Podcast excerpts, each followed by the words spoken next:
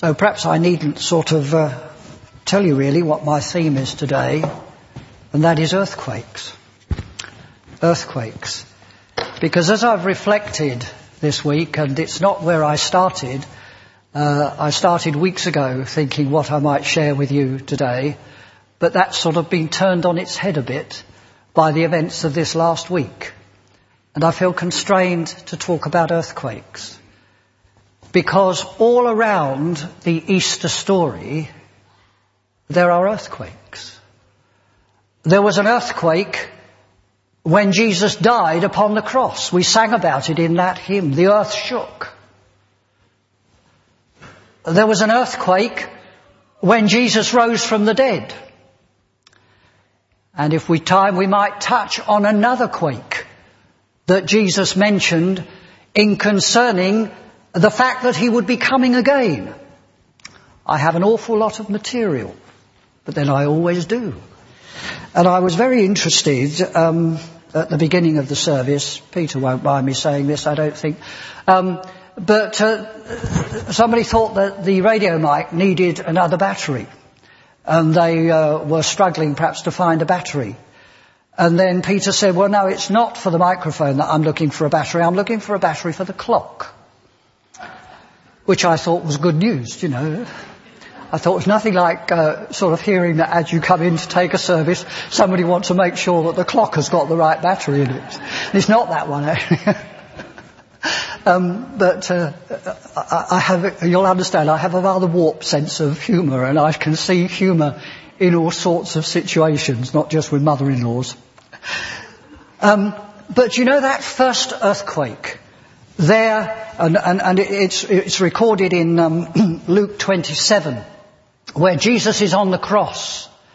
And as he utters those fantastic words, it is finished. It is finished. So the earth shook. And as I've looked at those images this week of the devastation of earthquakes, my mind went to, uh, initially, to the cross to the fact that the temple, or the curtain in the temple, was split from top to bottom. Now if it had been done humanly, it would have been split from bottom to top.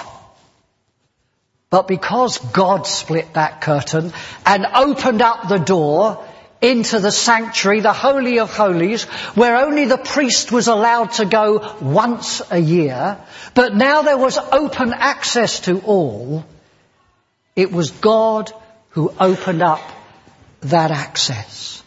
And on that moment of earthquake, access was given, lifestyle was changed.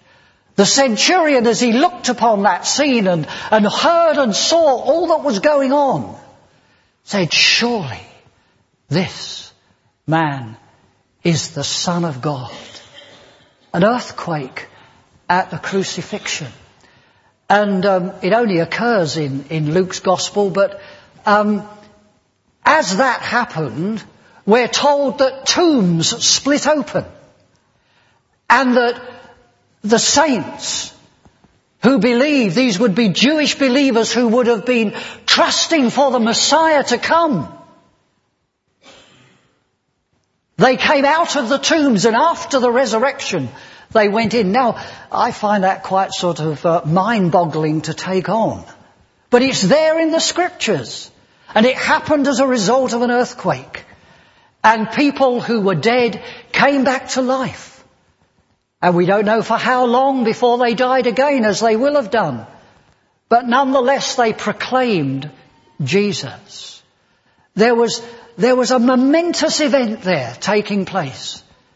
And when I see those images of earthquakes, I think of that. Sometimes think, where do I stand in the midst of all that? In my prayers, you know, wanting to stand for God. I find myself so weak and helpless at times. I find myself unwilling to speak out when I should speak. I had a friend visit me yesterday and um, things have happened this weekend which I wasn't expecting. I was, knew I was coming to you, but I would ask you to pray for Roger Taylor up at Edgeside. He's been ill now for uh, two or three months. And um, I've been filling in there a bit, and I got a call during the week. Uh, would I take their Thursday night communion service, and then will I preach this afternoon? I was hoping it would have been this evening because uh, they changed the times of their services for the summer but they sent the publicity out and they put the wrong time on it. So, uh, you know, you'll appreciate that perhaps time has been a bit of an essence. And, and yesterday, I, I got a call on Thursday night saying, um, no, not uh, Friday, Friday night. Chappie said, uh, "Can I come and see you?" And this is an old friend of ours who we've not seen really much for 40 years from Finland, and he was going to be in the area. So how can you say no? You know. And I thought, Lord, I could well do without this just that. You ever get that with visitors sometimes? Or is it only me? You know, why today, Lord? Why when we're in the middle of decorating and we're, and we're, everything is, and wives have a habit of not wanting the place to look a tip. Um, yeah, Gino, good job Gene's not here. Um, but, um, you know, all this happening. And it was a bit like an earthquake at home. In fact, the place would have looked like an earthquake at one stage in the week. Um, but these things happen. But God wants us. Well, uh, the reason I mention that is that Alan, when he came, he's a minister in um, in Finland, um, and he was talking about some of the things that had happened in his ministerial life, and, and how on a train. Um, he was with a group of friend, uh, folk, not friends, but folks who were obviously on a golfing trip. And uh, they asked him what he would be doing the following day, and he said, I'll be preaching at two different churches. And uh, they were unbelievers, and they, in fact, this one fellow said, I'm an atheist. Anyway, when this atheist got off the train, he turned to Alan and he said, make sure you preach two different sermons tomorrow. He was going to be in two different places, and, well, some of us would do perhaps the same service. Um, uh, but uh, he was an atheist telling him what to do. You know, and it, it was a marvellous opportunity for him to open up and to share his faith. And I thought, yes, Lord, thank you for that fellowship yesterday, although I have to be honest that it came as a bit of a pressure. And it's a bit like an earthquake, things shattering our well laid out plans, the things we want to do. Well, that happened there at the crucifixion. The earthquake came, the tombs opened up, the dead were raised to life and giving witness, and Jesus set this centurion free. An earthquake there at the crucifixion. But there was also an earthquake at the resurrection.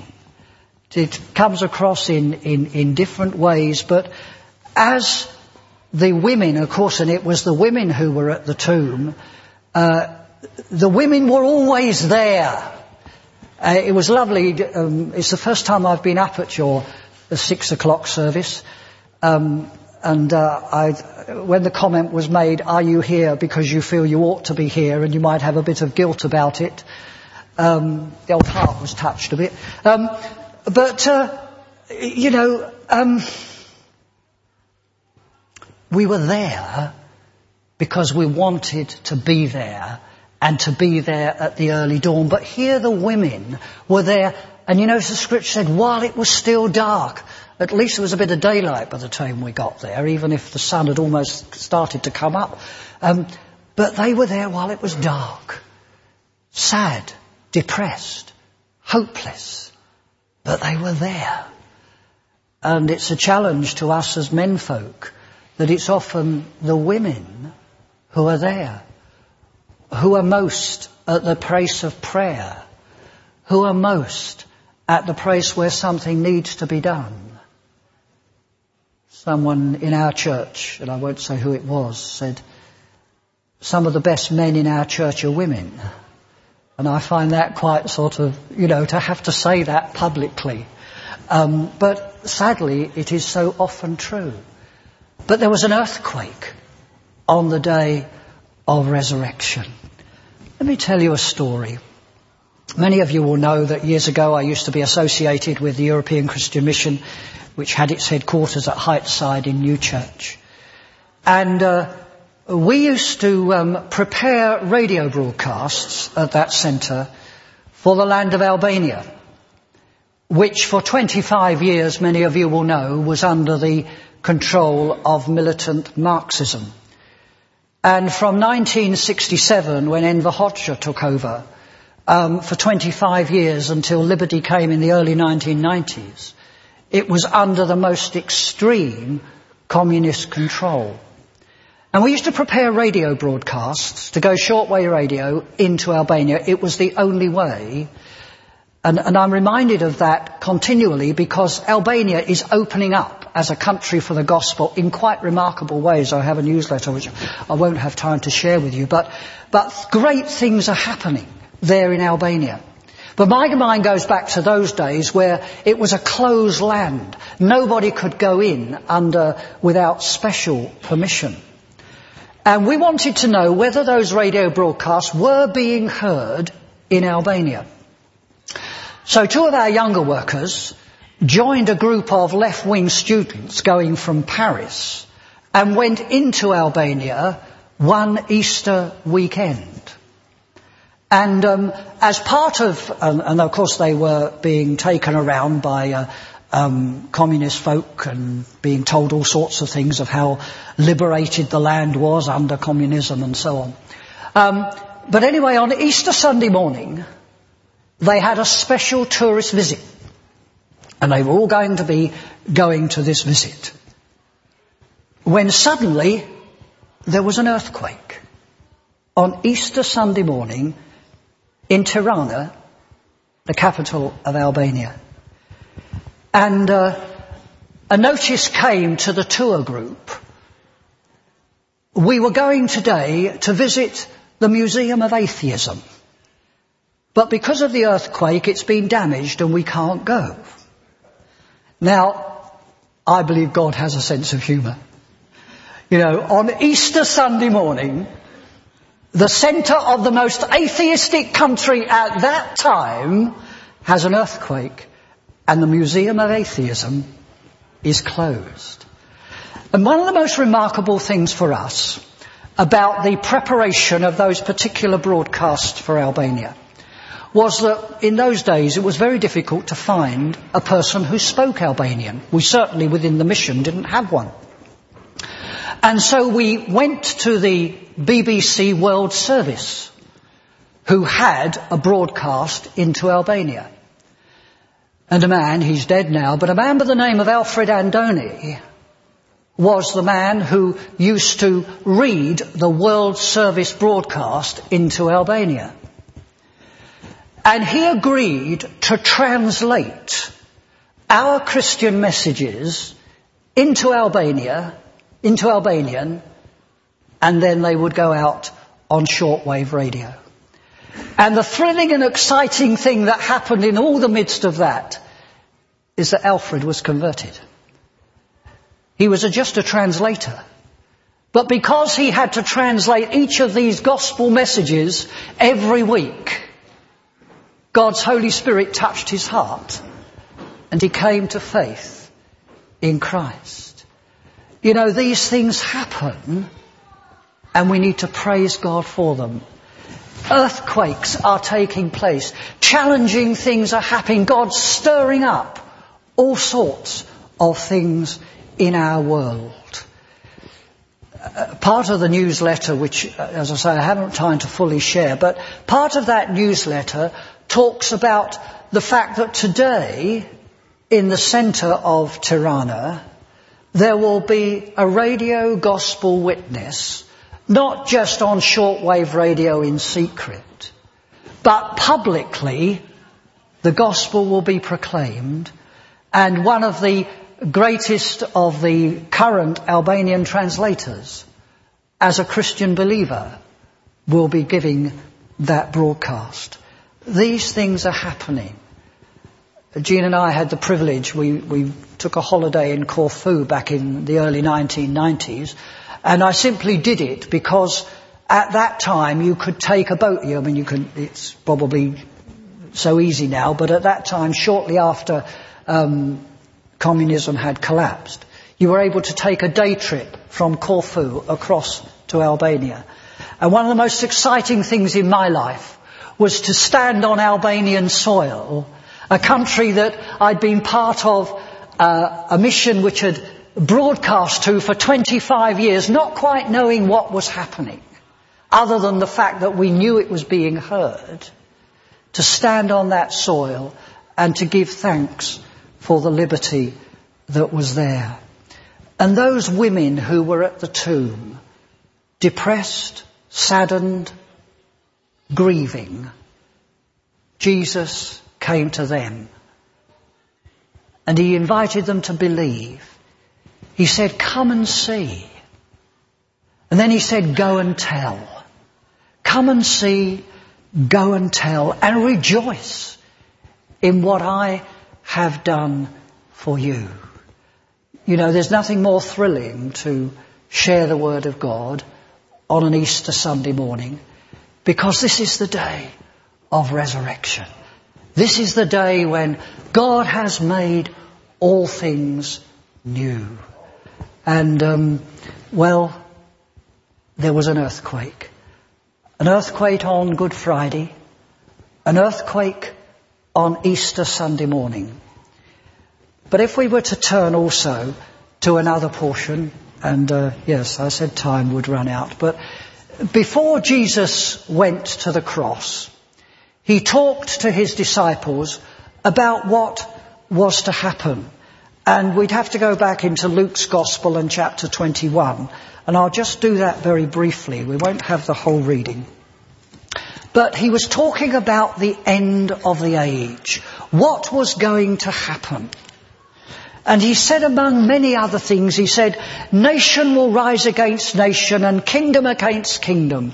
There will be great earthquakes, famines and pestilences in various places and fearful events and great signs from heaven. Men will faint uh, from terror, apprehensive of what is coming on the world. For the heavenly bodies will be shaken. At that time they will see the Son of Man coming in the cloud with power and great glory. When these things take place, Jesus said, when these things place place, stand up, lift up your heads, because your redemption is drawing near. There was an earthquake at the crucifixion. There was an earthquake at the resurrection. And if we are to look for the signs of the times, and it's always difficult to know whether earthquakes are increasing or whether because of modern communication we just know more about them, I don't know. I was reading an article uh, um, earlier on at home which talked about the number of tremors that Manchester had. Well, I didn't know that. You know, we, we apparently have hundreds of tremors in the course of a year, but they're not big. They're hardly noticeable. Anybody remember the last tremor in Rossendale? No, you're not old enough, are you? No, no. Only somebody like me could remember that. 1960s, 70s, um, there was a tremor, which I think uh, the epicenter was in Todmorden. So things happen in Todmorden. Um, but, um, you know, these things do happen. And they're happening around the world.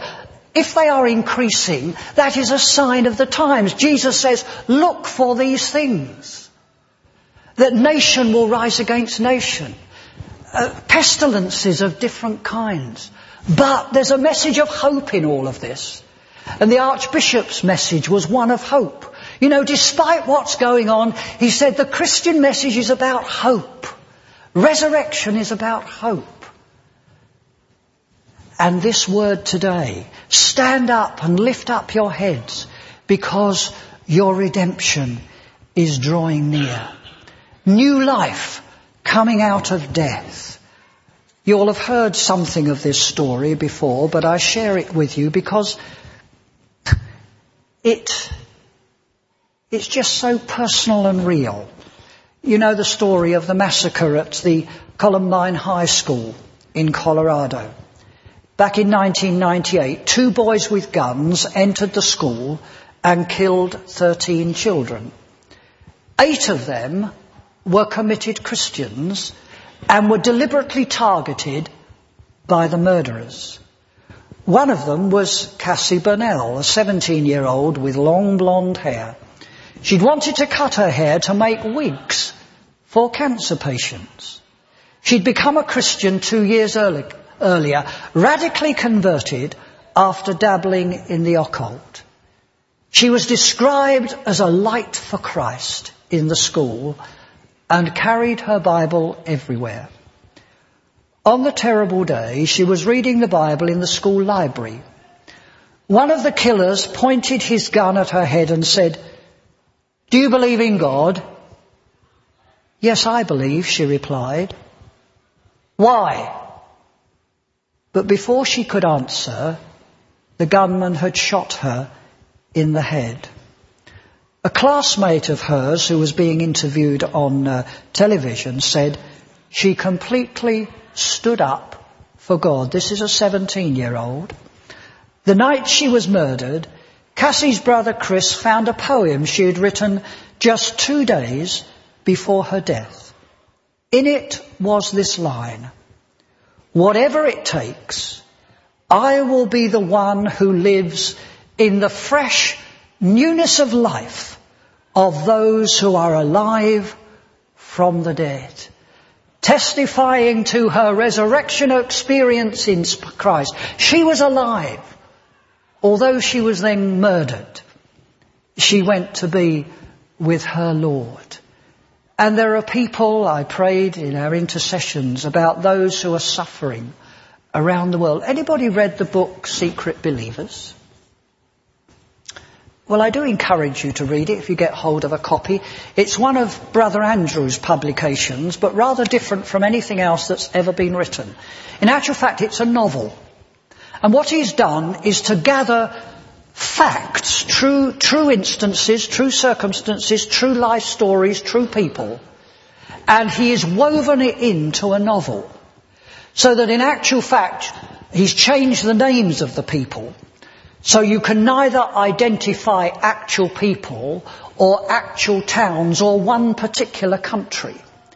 But the novel lays out what it means to be a Christian believer in some of the most difficult parts of the world, particularly those in the Middle East.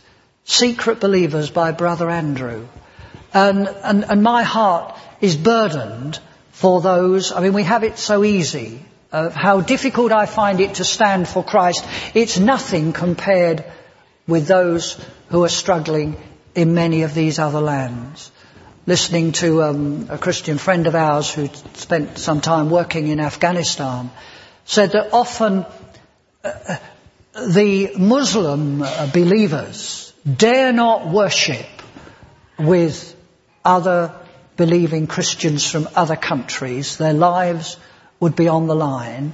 These are in nations which we are supposed to be liberating and giving democracy to. To be a Christian believer is still a very dangerous thing. And um, I could go on and share much more on that. But, you know, every earthquake, however devastating it is, you hear the stories of those uh, coming out of Italy at the moment it grieves me when they, they pray and they talk about their church, but that it has nothing of hope to offer to them. Now that's not true of all who are part of the Roman Catholic faith, but they have no hope. But what we are saying, we have a hope. Our hope is in the Lord. Jesus died, He rose again, and as we look out on our world and we see the devastation that there is around, there is hope in our Lord Jesus Christ. He says, look, look up, stand up, lift up your heads because your redemption is drawing near. That's the next great experience of the church, that Christ is coming again to take us to be with himself, to restore his kingdom and to make us a people that He wants us to be for the whole of eternity. And so, perhaps you'll understand where the images of earthquakes this week has sort of, um, uh, well, I've had so many uh, uh, thoughts and perhaps not got them across very well this morning, but um, God has been in every one of those and, and through those earthquake experiences has drawn people to himself.